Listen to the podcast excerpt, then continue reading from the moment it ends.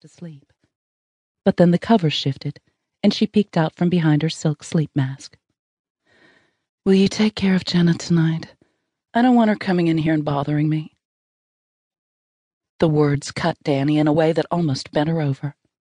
She so wished she had the power to do something about Jenna's mother. That was the only worry she had about her upcoming move from Montana to New York. She would be leaving her niece on her own, and this request wasn't uncommon in the girl's life. Dani had never understood why Michelle had decided to conceive if she didn't want to be a mother. Sure. She nodded, even though Michelle had already disappeared back under the covers. I'll make sure we do something quiet once we're back at the house. Everything about that sentence bothered Dani. She shouldn't have to keep Jenna quiet. She shouldn't have to take care of Jenna.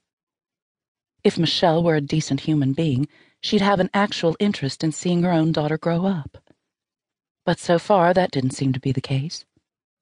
What Gabe had ever seen in his wife, Dani had no idea, or any sense as to why he continuously put up with her. Dani backed out of the room, pulling the door silently shut as she exited, then shoved her tactless thoughts out of her mind. She checked her email as she hurried back down the stairs, one hand holding the phone up in front of her as the other slid along the stair rail.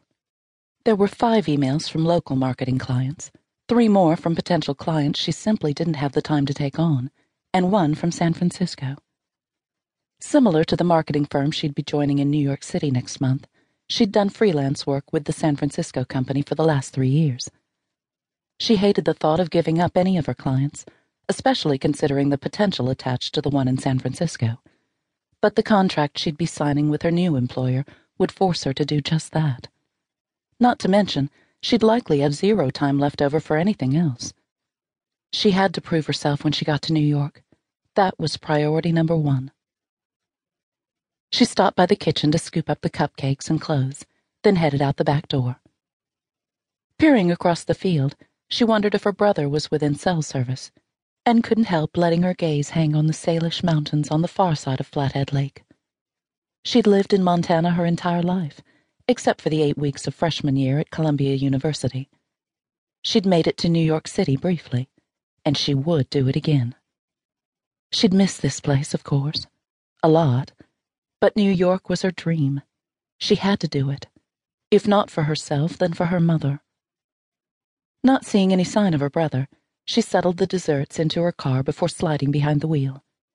She dialed his cell as she turned the vehicle around and headed down the long drive. Yeah? Gabe always answered as if he had no time to talk. Michelle's in bed. I'm taking the cupcakes to the school. He didn't reply at first then grunted out a single, Thanks.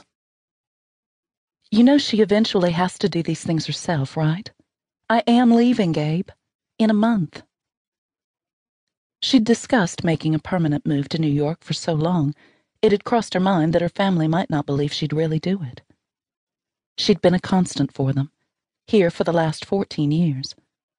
But things were different now. Jaden had just graduated college. Everyone else had their own lives. They didn't need her anymore. In fact, of her five brothers, all younger, Gabe was the only one still at home. And that was because he ran the farm. He'd been one year behind her in school, and where she'd come home from college to take over responsibility for the house, he'd gone off to college to ensure he had the most up to date knowledge to run the farm. It had been a given since childhood that he'd one day take over for their dad and since graduating, he'd done an incredible job. Production on the farm had increased. They now rivaled any of the other orchards running along the coast of the lake, and they'd introduced two new cherry varieties in the last five years. I know, Gabe said in her ear, bringing her back to the present. And she will. I promise I'll talk to her. What went left unsaid was, again, he'd talk to her again. And what Dani didn't respond with was, It won't do any good. They both knew it wouldn't. Jenna needs her, she said instead. I know, he bit out. And you do too. But she wouldn't say those words. That would really set him off. He'd been snapping at her for weeks, a situation